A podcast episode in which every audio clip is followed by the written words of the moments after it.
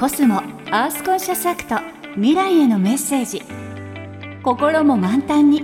コスモがお送りします。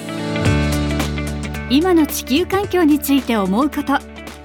環境問題や社会課題の解決に向けて行っている取り組み。地球の未来のために考えていることを紹介するコスモアースコンシャスアクト未来へのメッセージ。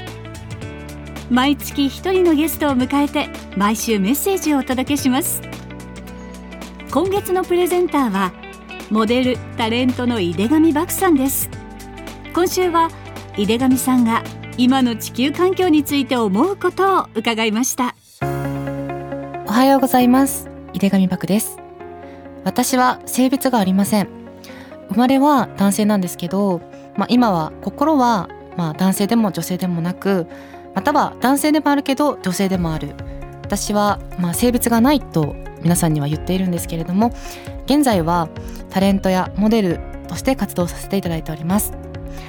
私が今の地球環境について思うのは私は島根県の沖ノ島諸島っていう、まあ、離島出身なんですけどその本島から島に渡るのに3時間こうフェリー渡るんですけど、まあ、すごく海を眺めながら育ったんですけど18年間。やっぱり海や川はすごく綺麗に